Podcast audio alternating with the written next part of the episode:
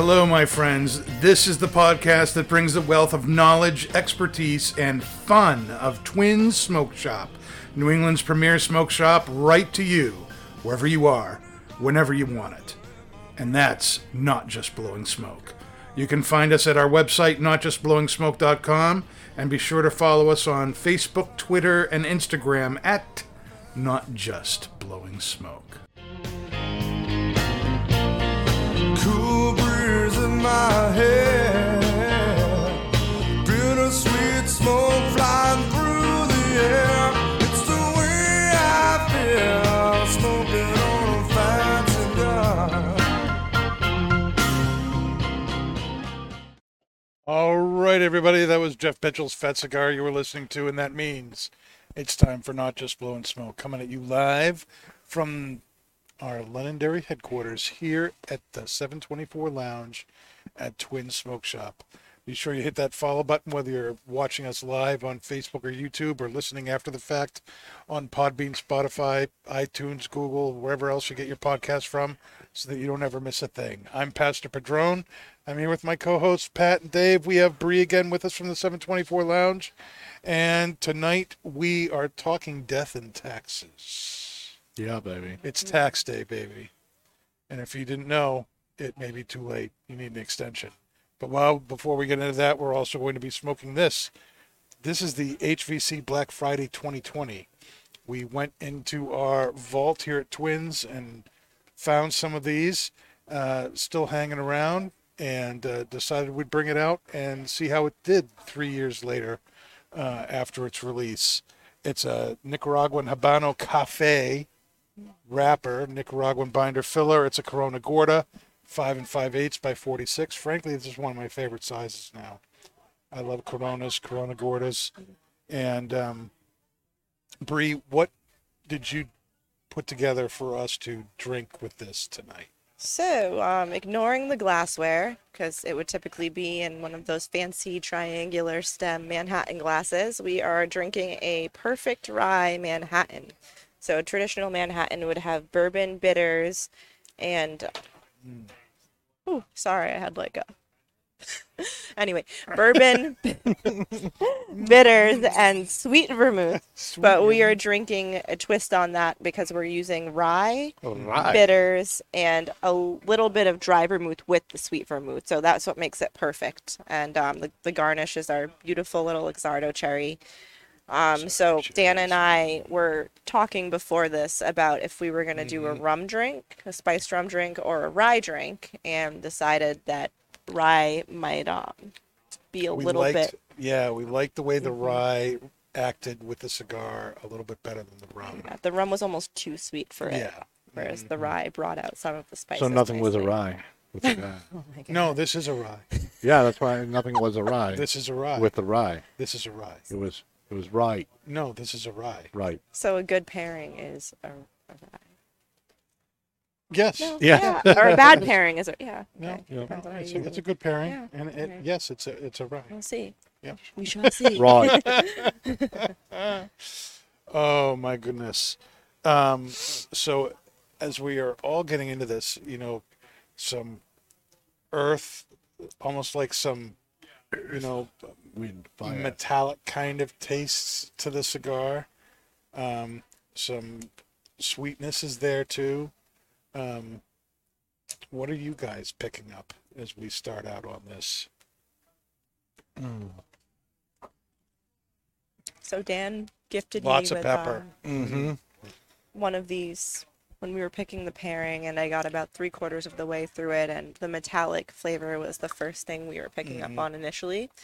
But right off the first two puffs, there was an intense black pepper that mellowed out really nicely, and more of the cedar and like almost a floral kind of metallic. The room note's really nice on this. Yeah. There's a subtle sweetness on my palate too. But yeah, the pepper right now is insane in the retro ale. Yeah, it's definitely. I am getting that tint of like metallic taste in my mouth too. Your nose is starting to drip too. But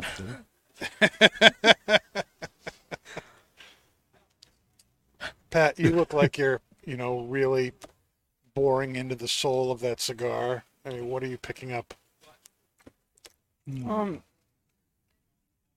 It's like a really dry smoke. I think that's probably where the metallic notes you guys are picking up are coming from. To me, it's like, it has like a fruity sweetness to it, which is pretty unique, because usually when you say sweetness, you think of just kind of like sugar or just regular sweetness, but this one has kind of like a, I don't know, like a fruit sweetness. I don't know how you would distinguish the difference, but it has more of like a tannin like sweetness, if that makes sense. I don't know if that, yeah, it gets drier. Yeah, no, it has like a little bit of like that bitterness to it, like a stone fruit kind of sweetness to it. Then it has that, like, does, I'll call it wood shavings. I don't know, like that aroma you have when someone's cutting wood, like it's that kind of sharp, kind of fresh wood to it, which I think is because of the aging, because again, it's been sitting for like probably close to 3 years now, I'd say. Yep. No, it's good, and then definitely some black pepper there. It's like a peppercorn, and there's something else there too that I'm trying to like. Definitely a little cedar. It has like a salty kind of cracker too. Like after you've done the retro, like you have a kind of a creamy note on your tongue, and it's to me it's like a salted cracker. That's when I get the sweetnesses in the mouthfeel. Yeah, there. Like a saltine kind of sweetness on the finish. There's a lot of texture to it. Mm-hmm. It's funny on this cigar, I'm not getting as much of that mineral or metallic kind of thing that I was getting in the cigar we had this afternoon. Are you?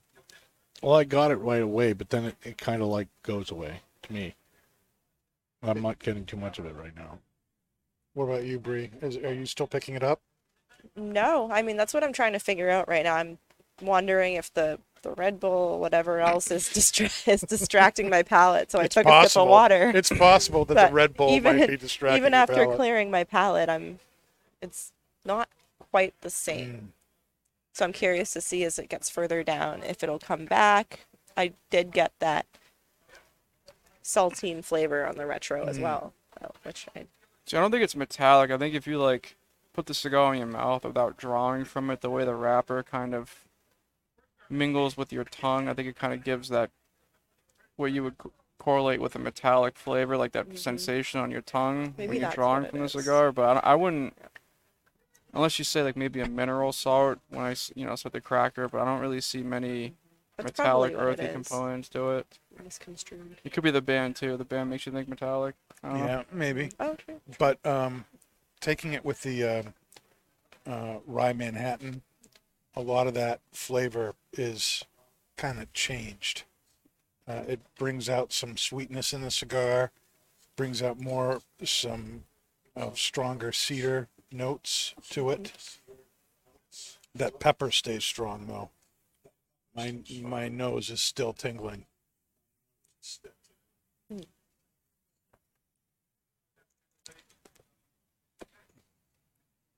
What do you guys think of the pairing?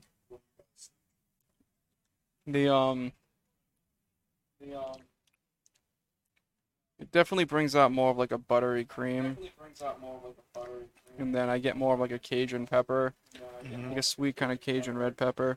And the finish has like that kind of sweet leather you get from typically rye, and then obviously corn, like a corn sweetness. It's funny how the drink does that. Yeah. So it introduced like 4 or 5 notes that I had not gotten originally in the cigar. Which is this a Habano 92 wrapper? Is that? I believe that's. No, it's a it's a Habano Cafe. Which is, I think that's the 92. I think that's what they call. Aganosa calls the Habano 92. I'm assuming the cafe refers to the colors. Yeah. Yeah. Okay. Well, it's interesting.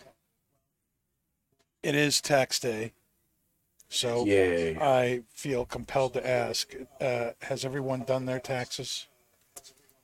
As of yesterday. Dave, you did yours early? Yep. In January. Pat, did you know it was tax day? I got my tax return back months ago. Yeah. I've had it done for a while. Mm-hmm. Oh, that's very good. My taxes are done too. But good grief, I got creamed this year. Oof. Yeah. This is the first year I have really been in the red as far as the taxes have gone in my half century on this planet. So it's not fun getting old. Push out some more babies or something. All my tax breaks are getting old. They're all moving out and going away and start adopting. Yeah. Dan's orphanage. I need to get some more dependents. Mm-hmm.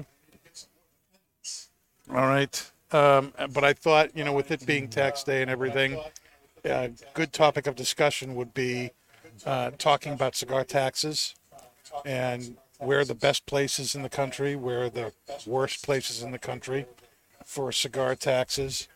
And, we're fortunate here in New Hampshire. We're one of the few places where there is no tax on premium cigars. But let me come down here and open this up. So why don't we start with the worst? Let's see here. Scroll. Mm-hmm. So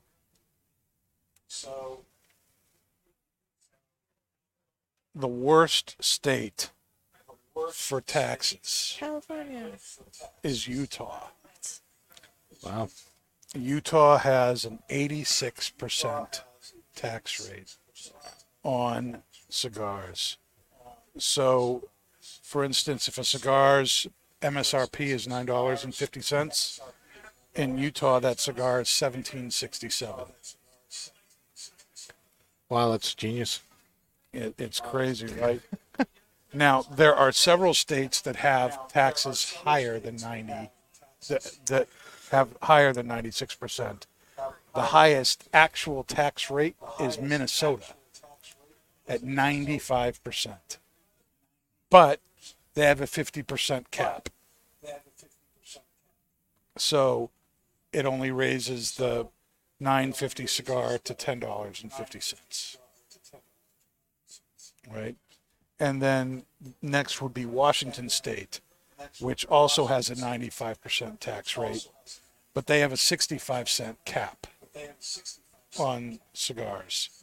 So, and I've never understood. I guess that tax is on tobacco, period. But premium cigars have a cap on it. Not cigarettes, not other tobaccos, but cigars have been capped so that it's 50 cents in Minnesota, 65 cents in Washington. Vermont. But just like screw you in Utah? Yeah, exactly. Nice. There's no cap in Utah. So that 86% is across the board. If it's tobacco, it's taxed 86%. I've been to Utah, and I'm not surprised. Mm-hmm. Those Mormons. Gotta do something about it. Next on the list is Vermont, one of the New England states that's in the top of the list at a 92% Thank you, Bernie. Tax rate. And there are caps, though. If the cigar retails for under $10, there is a $2 cap. If the cigar retail price is over $10, it's a $4 cap.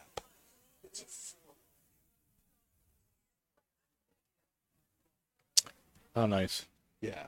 So you're getting totally creamed there.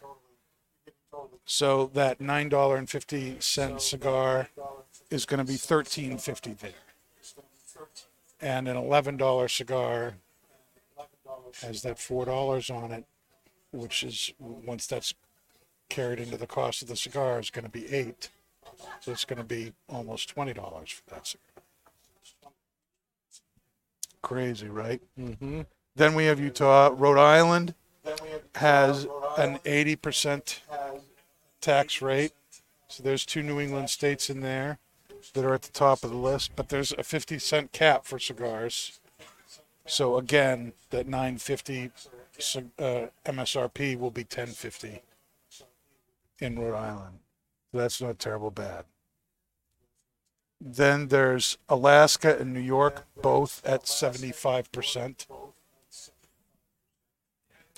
Wisconsin at 71% with the 50 cent cap.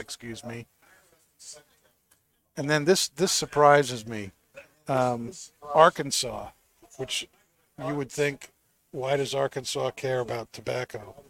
But they have a 68% tax, but also a 50 cent cap on the cigar. Hmm. So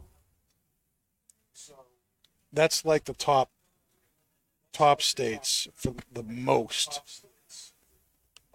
tax on cigars. What is a cigar for purposes of a tax cap? I think it has to be a hand-rolled cigar.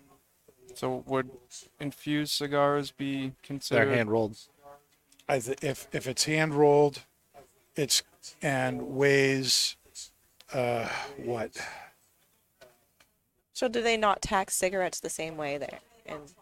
Well, they don't have a tax cap for cigarettes. So there's no tax cap for cigarettes. So that whole tax, the 80% would be applied to everything but whatever they distinguish a cigar as. So if it's machine rolled, it's not going to count for that. If it's a hand rolled thing, and then I think there's a weight to it too. It has to be so many pounds per thousand. But that may vary by the state. I'm not entirely sure. But I know that it's hand-rolled versus machine for most of these states here. Now, what's surprising? Do you see anything in common with those states?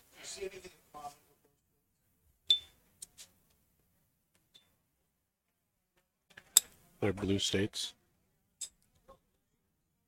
We're talking Minnesota, Washington State, Vermont, Utah, Rhode Island, Alaska, New York, Wisconsin, and Arkansas.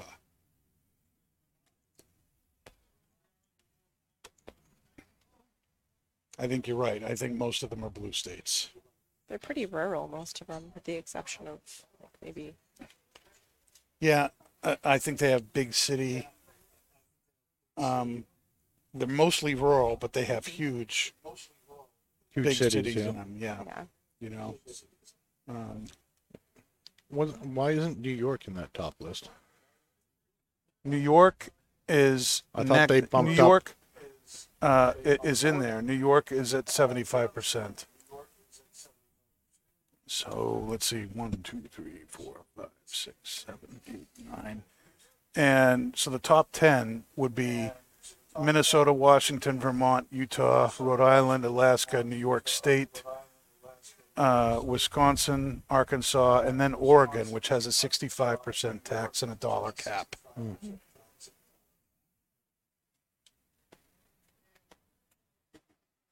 Now, what's interesting to me is that states that do this, you know, do it with the intention of gathering extra funds for whatever purpose.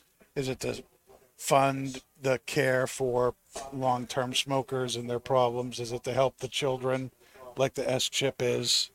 You know, I've always joked that every cigar you buy goes to help the children, so it's your moral duty to have a cigar to help the children. This is for the children, Pat. Mm. You know? But it doesn't work.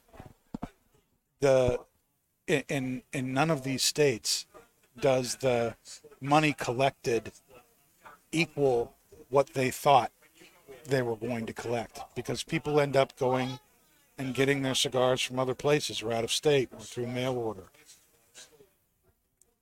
We certainly see that here in New Hampshire, where people from Maine or Massachusetts or Vermont, you know, come over the border to get their cigars where there's no tax. Sean, people are saying they're hearing an echo. It's bleeding into the mics. Okay, yeah.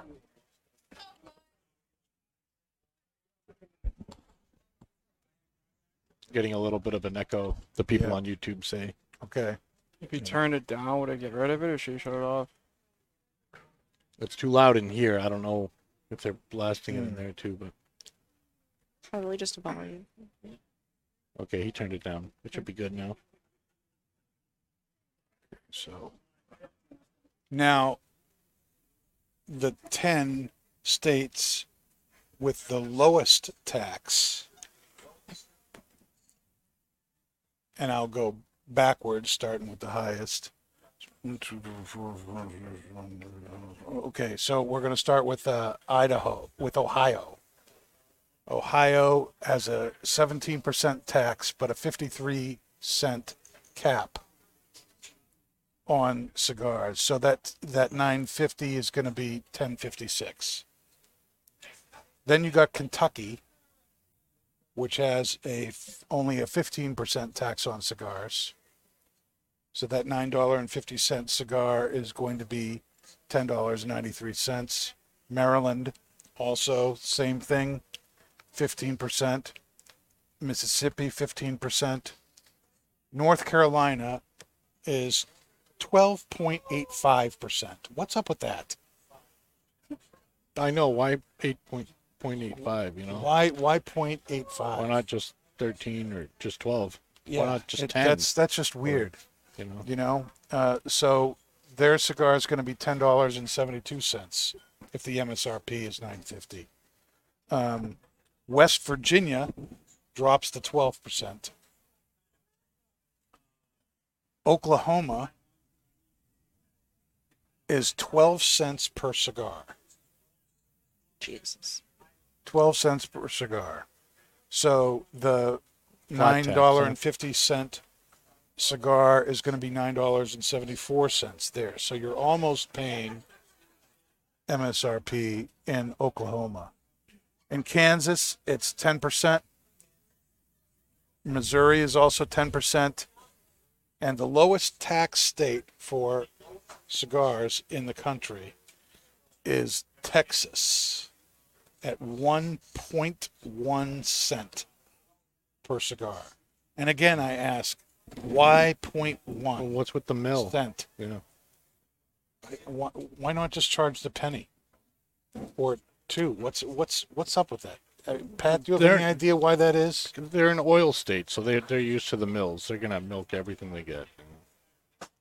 So long term probably adds up a little bit more, and it doesn't seem like a big deal. I'm not entirely sure why they would do a 1.1 cent. But how do you even charge somebody 1.1? So the $9.50 cigar in you look Texas at like if you buy a box of cigars, it's going to be an extra couple cents. You wouldn't be paying for the single realistically. Yeah. Now there are 3 states where there are no taxes at all. Mm-hmm. And one municipality. Florida. The state of Florida has no cigar tax. New Hampshire has no cigar tax. Pennsylvania has no cigar tax. And Washington, D.C. has no cigar tax. District of Columbia. So those 4 places are total tax havens for cigar people. Now there's also, exceptions to these state things on reservations, Native American reservations, where taxes are determined by those groups, and typically they're a lot lower, which drives people out. I know in New York State, that's a huge thing. You can drive onto the reservation and get cigars, and avoid that 75% tax that's in the rest of the state. It makes it very hard for little smoke shops to compete under those things. Mm. What do you guys think about the poll tax thing with cigars? Do you think it's, and again, I would say, you know, looking at the bottom list here that we read, I honestly don't know off the top of my head. Are most of those? Oh, I think if our founding fathers were here today, they'd be like WTF guys. Like, we left England for like taxing tea 90% less than what you're paying right now. Like, what's going on? Like, hello.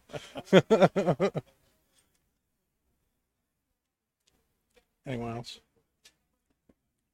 I mean, the only thing I can add to it is I'll take like the legal background to it. One of the historic seminal cases we learn in constitutional law is Marbury v. Madison, and that's where the federal government had started doing the first federal banks. So these banks would be in different states, and it's a case that speaks to federalism and like supremacy, you know, where like the federal government is the supreme rule of the land. States have obviously some power, but federal law is always going to prevail. So what happened is Maryland started taxing the federal bank, and obviously that wasn't okay. So the case, one of the important quotes that came out of there that pertains to just taxing in general, I look at it beyond the supremacy aspect of it, is the Supreme Court had said that to tax is to kill. Mm. And the states can't tax the federal bank because the intent behind the tax is to kill the federal bank. So when you look at states that implement some sort of taxation, typically it's to kill. And a lot of those appropriations go to a general fund. I can't speak to what every state does, but typically it's a general fund. So it's not like it's systematically planned where these appropriations are going to go. However, it's just you're making the product more expensive. And I think the reason why you see blue states typically a higher tax rate than conservatives is just naturally you look at liberal versus conservative. Liberals are more for the supremacy of federal law, where conservatives are typically hands off and they want less government involvement. So I don't necessarily even think that those states are just anti-cigars. I think it's just the point of view. More pro-government, so pro-regulation. And cigars are commonly viewed as a detriment, as a health risk, and naturally these states are more okay with a tax. You know, if you look at a conservative state, typically, even if it's taxing something that you don't even use, typically a conservative person is going to be against any tax because, again, that's more of that government control over you. And then the reason why you see DC as a municipality that doesn't have any tax is because obviously it's a federal run municipality, so there's no state laws obviously applying there. And that's what I find to be very interesting, because when you look at the federal government, other than the agencies, which the FDA, which is regulating, it seems to be that the federal government likes cigars. You know, like, look at the what did I read? Yes, they do. It was on Half Wheel, like the one of the wings and the Capitol building is allowed to have cigar smoke in the building, but you're not allowed to smoke on government property. That's the it's funny because it's just that's what I find to be fun. You know, so states, the big moral is taxes to kill. So you see states taxing cigars because it's invasive to cigar smoking. Obviously, it's more expensive to get, but. So that's really my only 2 cents. When you see states that are like, for instance, New Hampshire, I can speak to the best because Kurt's one of the members of CANH. Yep. And it's, you know, the people that are in Concord are very pro-cigar, and it's a deep-rooted aspect of the history of New Hampshire, obviously, with the 7-24 brand speaks very well. that's deep-rooted in American history, but especially it was in Manchester, New Hampshire, so yep. It's a state that favors cigars, which is why we have no tax. Right. Which is why... Amen. What is Connecticut? Let me get to Connecticut here. Let's see. Because Pennsylvania, obviously having no tax is good, because that's a deep-rooted... Like, actually cultivating tobacco is huge in that state's history. Connecticut has a 50-cent cap, but their tax is 50%. So that's something I find interesting, because even in the cigarette aspect of things, tobacco is very deep-rooted in that state's architecture. So that's interesting to me. Yeah, it's funny. I really think it's... I think a lot of people in, government see it as an easy target, because most people don't smoke cigars, and it's generally seen that smoking tobacco is bad. Yeah, I've never understood that kind of attack. It's easy. Though, it's easy to do it. If you're going to tax anything at all, you should tax something that everybody uses, like toilet paper or toothpaste, or mouthwash. If you put like a couple cents on each roll of toilet paper, even just one, how much they could get rid of all the other taxes. Yeah, yeah. Well, there's sales tax. And... You wouldn't. You know what I mean? You wouldn't need that. Mm-hmm. But what's funny is, I know, Dave Garofalo and Two Guys is a great example of this. When Massachusetts, several decades ago, decided to implement a cigar tax, he said, "Well, I'm leaving, and I'm going to take all of my customers with me." And he said it, and he, was kind of all fired up at the time. But after it was like in print in the paper, he was like, I'm not sure I really should have said anything, but he did. He followed through, and he moved from Everett to Salem, New Hampshire, and the next year he tripled his business, and that next year in Massachusetts they made about a third of what they thought they were going to make with the cigar tax. So the whole idea of doing it to make money doesn't work. It doesn't work. Not when you're trying to tax it at such huge things. Massachusetts right now is at 40%. There's no cap on it. So in Massachusetts, that $9.50 cigar is $13.50. Mm-hmm. And that's before sales tax on the cigar. So it's going to be even more there. One of the beautiful things about New Hampshire is we don't even have a sales tax. Mm-hmm. So, what the MSRP is what you pay here in New Hampshire, which is wicked awesome. You can't say that in Florida. Florida has no tobacco tax, but there's sales tax. And not only that, a lot of cities or local municipalities also have a sales tax. So, you're going to be paying more than the MSRP, but you're paying a sales tax that's applied to everything, not just cigars. Yep. So therein lies the difference. So I've just never understood why the huge, if you think that, putting a 75% tax on a product is going to, it obviously isn't working in New York. It's not like cigar smokers are going away. I mean, and in the United States, cigar consumption has actually increased over the last number of years. So if the goal is to kill it and get people to stop, it's not working. No. If the goal is to make money for those states, it's not working.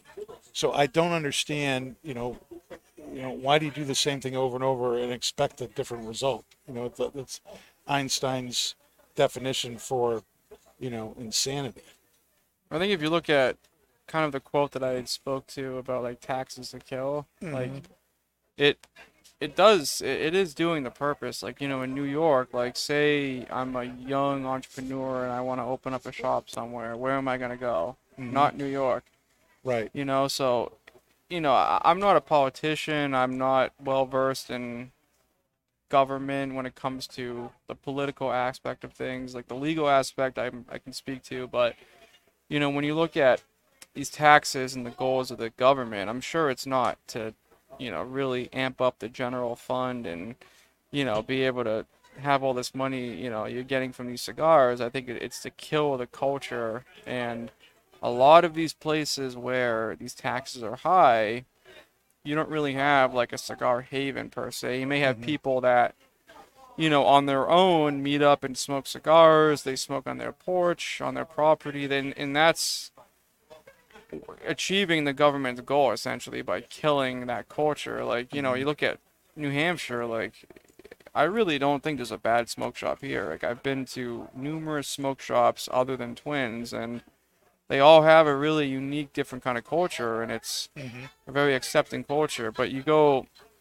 you know, like, I can even speak to, I went to the Barn Smoker and I was looking at different shops in Connecticut, and it's different, you know, because there's a tax there. So it wasn't a bad culture at all, but it was definitely different than New Hampshire. And you look at these states where there's a high tax, yes, people can still go across the border and get cigars for a fair price, but they're not partaking in commerce in that state, which essentially is killing the industry in that state. In that state, yes. So I think, you know, that's why Marbury v. Madison, whenever anyone talks about taxing anything, I always mention that quote because it's such a true statement that's aged very well, is whenever you implement a tax or something, it's to kill it. And states often do that, which is what they wanted to do in the case to kill the federal bank, but as we see today, federalism, but it works. I mean... Like, where would you open a cigar shop? You know, you wouldn't go to California to do it, I'm sure. Nope. So it does achieve the goal. To Pat's point, it very much is like a community. Like, there's certain things that you would consider a niche interest, and even though people look at cigars as a general topic, it's like you can be a cigar enthusiast in New Hampshire and then... you know, travel to Pennsylvania, walk into a cigar shop, and it feels like home because it's the same type of people, it's the same type of atmosphere, same interests, same environment. And so it's like there's certain places that you can go and you can feel like you're at home on that basis of being a part of the cigar community. And it really does create, like, closet smokers. Like, if you're just buying online, getting shipped, or... because, like, you know, I think all four of us can speak to the point of how many times have we had somebody new, the Twins, come in and they have to ask us twice about there being a lounge upstairs and if they can smoke in the lounge. And it's like they're in utter shock that they can smoke here. Inside the building, you know, and that's, again, look at the goal of the tax and what these states are doing. It's the kill, like the culture of, you know, when someone comes in, it's like a culture shock. Like, you can smoke the cigar here. Yeah, you can do that. It's like a shock to them because they're conditioned that it's not okay to do that. So when you look at like that example, which I see that very frequently, you get somebody from Massachusetts or now, a lot of municipalities in Maine are going through the same thing where they feel that they can't do that. And it's like such a shock to them. Like, you mean I can buy this and walk up 2 flights of stairs and light it up and wait, I can drink too? Like, you know, so it is working to the government's goal. It is working. Now, kind of parallel to that, though, in the last few years, I've seen a huge uptick in online-based clubs for cigar smoking, for pipe smoking, for both. Like the monthly subscription pack? There's the monthly subscription pack, but there's actual, like, groups, like Barrel Burners, for instance, is a national group that, you know, focuses around cigars and bourbon. They also have a subset within their group for pipes and pipe smokers, and they use the Discord app, you know, and but they'll get together and have virtual herfs together on a regular basis. And, you know, there's a whole culture that's going along with that. And a lot of these people that are part of that group don't have smoke shops that are next to them, or, you know, it's like they live in a state where the taxes are so high, it's not worth going there. So they'll have stuff sent to them, mailed to them, muled by some, a person or friend that they know, and, work that way. You know, another specifically pipe-related club, Briar Bastards, they're an international club, but they do the same thing. People send them pictures back and forth on Instagram, on Facebook, both those clubs, and trying to build up a online community of smokers. Yeah, it just goes to the point, tax to kill. Like the government wants that to happen. Like, you're in your own house and you're using virtual communication back and forth. You're not on the streets. People aren't seeing you doing it. You're not going out, walking around with a cigar. Like, that's the goal. I guess I'm saying, it is like killing the culture, but in another sense, it's creating another culture. Well, it's like the government doesn't want it to happen. It's creating a more privatized culture. Like, case in point, I was in, which is a good thing, utilizing technology, but I think in the grand scheme of things, like when it is, getting comfortable, like, one of the things I'll say about the CANH with Kurt, and like, I go to their golf tournament every year, and I talk to Dave, I talk to Eric, everyone that's a part of this group, and they're they're not comfortable, even though we have no tax, they're never comfortable. They're always looking ahead at, like, how do we preserve this, and then states where the tax is very high to the point where you feel like you have to privatize your passion. Mm-hmm. And now it's good and bad. I'm not saying it's bad that these groups exist, but you shouldn't have to be a part of a group where you're meeting on Zoom or you're sharing pictures to enjoy the passion with other people. Right. And I think people get very comfortable in that aspect. And I was going to make a further point of this, but I just completely lost my mark what I was going to say. Well, I'll give you some time to think about that and talk about something else. One of the reasons I wanted to smoke an HVC tonight, and I was glad we found this box of aged Black Fridays, which is an annual release from them, is we're doing an HVC brunch here at Twins on May 20th, 11 o'clock, out on the deck of the 7-20-4 Lounge. Tickets for that are $40, and you're going to get a full pancake breakfast. Pancakes, bacon, sausage, fresh fruit, coffee. You're going to get 2 HVC cigars. One, of course, has to be a hot cake. The other one is going to be a special cigar that's provided by HVC. And this is all going to be overseen by Renier Lorenzo, who is the president and owner of HVC. And he is also going to be capping the brunch with mojitos that he's going to make himself for everybody who attends. Oh, that sounds horrible. It's really cool because mojitos are a drink that's not normally available here at the bar because of all of the work and ingredients, and no one seems to be able to keep the mint. We had mint plans, and they do it, but dying. mint, honest, and like it's not necessarily the labor and the girls and everything, but like mojitos really aren't a common order here, and it's. Unless you maintain a mint plant yourself, there is a lot of tentative labor that actually goes into having fresh mint. And when we offer mojitos, we don't just buy mint at the store. We actually have a mint plant. So it's fresh. And it's tough to... there is a lot that... Because when I was bartending last year and we had mojitos, like, that plant, like, it's like the bane of my existence. Like, you got to make sure it gets, you got to put it, to get some sun during the day. You got to bring it in. Make sure you move the mint plant to the windows. Like the mint plant. Pat the mint plant. Get the mint plant.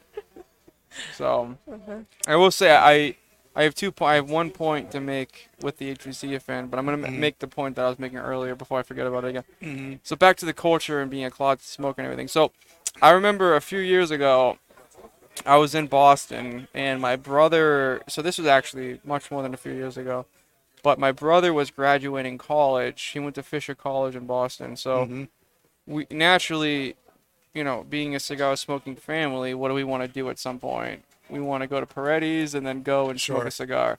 So we get cigars and we go into a park that was, I forget which the park it was, but we sat on, we were very courteous. We sat on a bench far away from everyone. And one of the funny things about Boston was, in these parks, you see a bunch of groups of people, you know, sitting on these little, like, tapestry-looking carpets or whatever, and they're smoking, but they're not smoking, they're smoking pot all over the goddamn place. And so, you know, we're looking like, all right, people are smoking pot, whatever. So my brother, father, and I sit on a bench far away from even pot smokers. We're, like, on the edge, like, literally the edge of the fence. Like, we can touch the sidewalk, right? And we start lighting up cigars. Not even 5 minutes goes by, and a equestrian officer goes by us, and he's like, "You guys can't smoke in the park."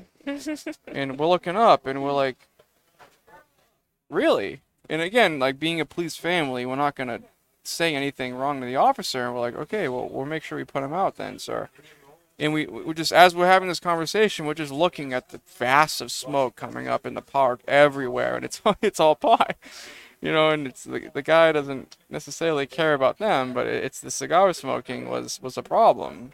So obviously we put him out, but that's the culture of cigars, you know. Like, Massachusetts, I think, still has some grandfathered, you know, cigar people there. But the culture of cigar smoking there is completely dwindled. And you look at Boston, you know, to a point Dave had mentioned earlier about, like, when we left England, like, you know, like, to me, Boston is a really spiritual city where, like, there's a lot of history there with freedom and patriotism and American. And seeing that something that really isn't a bad thing got shut off in a park like that, when something, in my humble opinion, is a bad thing, is okay, being marijuana. Again, that's a different topic, but, you know, it was just kind of a wake-up point for me, and I'm like, is this really a problem? But, it goes to mass dose of attacks. The political climate in Massachusetts is anti-cigar, and that's just how it is, you know, so taxes to kill. And I witnessed it firsthand where... This new coming thing, which is smoking marijuana, is accepted, where smoking a cigar is not accepted. So I couldn't be out in the public, essentially, smoking a cigar. I couldn't do it. So that it just piggybacks off the point of these private groups, because that's what it's doing to you. Like, you want to express, which I'm not going to go into First Amendment, freedom of expression, those people, whatever, Pat, were publicly medicating. Yeah, but to me, like, I find cigar smoking a avenue of expression, so I could do a complete separate argument on First Amendment, which it might get shot down if it ever went to the Supreme Court, but I really think that this is a form of expression. Side note on that, so I'll go, before I go on a legal ramble, I'll go to the HVC event. Thank you. So, I will say, like, when Lorenzo came and visited, I had a conversation with him, and I've also watched him on podcasts that were in the area, because he had visited a few shops when he was here, and that event is going to be absolutely amazing. He's one of those principal people that he's young, he's very passionate, and he's very open to talk about what he does. And, like, when I watched him on another podcast for 30 minutes, I learned so much about cigars, and he is a wealth of knowledge, and it's going to be, like, you know, he's doing the mojitos, but having the opportunity for people to come smoke his products and talk with him, it's going to be a completely different experience than what we've offered at Twins, because he's going to, I suspect he's going to be very tentative, and it's going to be a very informative experience, and it's going to be good. Like, I totally agree. And even when we talked to him in the humidor that one day when he came in and we were planning this event, like, he was just so excited and motivated to do this thing. And it's rejuvenating seeing a principal person come here, which we have other principals that come here that are the same way, like, you know, Glenn Case, for example. But it's just, I'm very excited to have him come here and have an event. It's unique that we're doing the brunch kind of style, but it's going to be, it's one of those events coming up this year that you do not want to miss. It's not going to be a lot of money to go. It's going to just be a very good experience. And if you're a cigar smoker, like it's going to be a must go to event for sure. And, you know, let's face it, getting a full brunch with the coffee, the cigars, the mojito, and basically a guest speaker he's going to tell a story. He's going to talk about the cigars. It's going to be very informative. That's a lot for $40. Mm-hmm. And then the value is totally there. And people who are at the breakfast are going to have special deals on his product. There at the deck will have stuff for people to buy there. And, you know, one of the cigars you're going to be smoking is going to be special. It's still kind of up in the air. I mean, but he was throwing out, maybe test marketing a cigar or, as yet unreleased product and stuff like that. So this is going to be really, really good. It is not just a buy, get your cigars, eat, and, kind of go thing. This is going to be a real experience. And May out on the deck on a Saturday morning, it's beautiful. Is going to be awesome. And capping that around 12:30 or 1 o'clock with a mojito on the deck, especially since I have Saturday, is going to be fan-freaking-tastic. It's with 30 people. It's limited to 30 people. The tickets have already started to go. You're going to want to get yours quick. Give a tobacconist here a call at Twins. Come in. There's not actual tickets. There's a list, but get your name on that list. Once we're full. Because the deck can only hold so many people comfortably. That's it. So the first 30 people who will get that special time with him. It's going to be a lot of fun.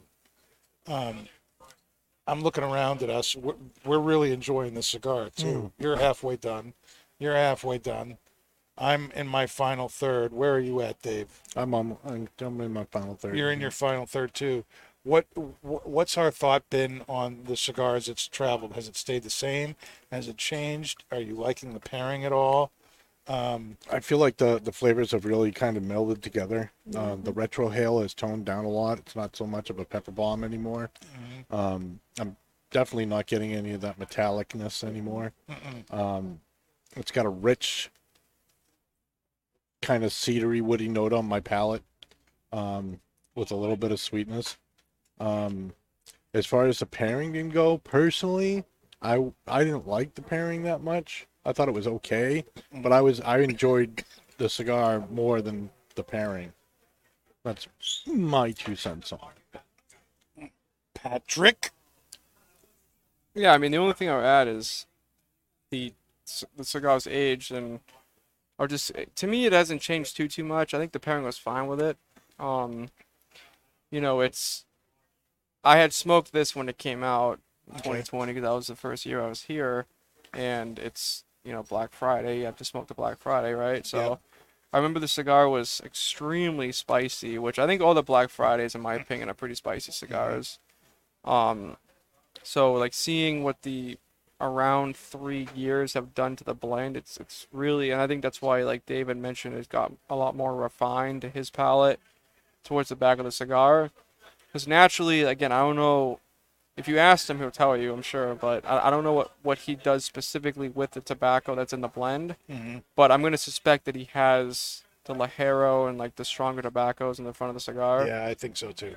So I think since we smoked kind of past that pepper bomb, I think, the age is really speaking to the blend, and it's, to me, the only thing I can add to the flavor wheel that I had mentioned earlier is I'm getting a little bit of anise, and kind of a creamy almond cashew kind of nut mix. I can't really distinguish what the nut is, but it's very enjoyable. And again, the size of the cigar is my favorite size. So yeah, Corona Gorda. It's also his favorite size. But Bree.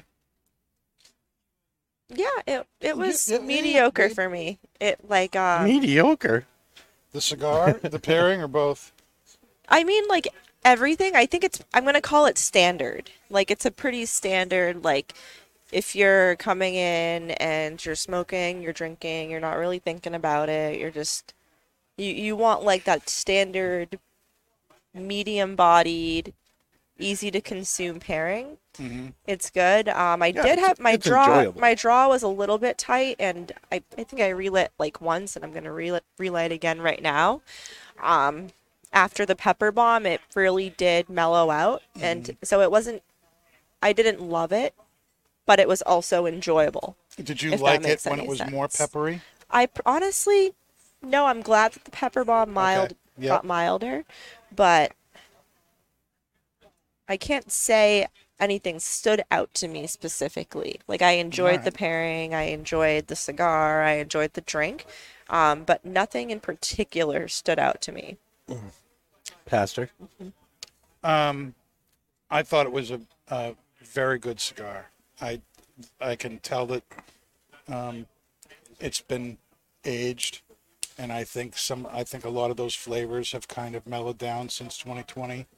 I was surprised after 3 years how peppery it was at the start. You know, that would be one of the things I would think really. I wish we could save the box and do it in a couple more years. You know. Cut down that I remember it being peppery. The other one had more pepper to it. The other one had more pepper to it. Yeah, so there's variations in the box that way. I love the size. Mm-hmm. I haven't had any problems with the construction at all. No, for me, the draw was a little tight, but not too tight. Not terrible. Not terrible. My draw was perfect on this cigar. If I relit it, it was because I was talking for long periods of time, and you just got to expect that. Yeah. But even so, the burn's been great on all of ours. There hasn't been any canoeing or lousy burning or things like that. Mm-hmm. The ash has been good.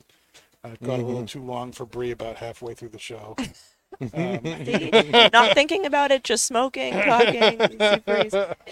I enjoyed the pairing too. I thought the Rye Manhattan was really, really good. I thought it brought out some nice, stronger cedar notes in the cigar. But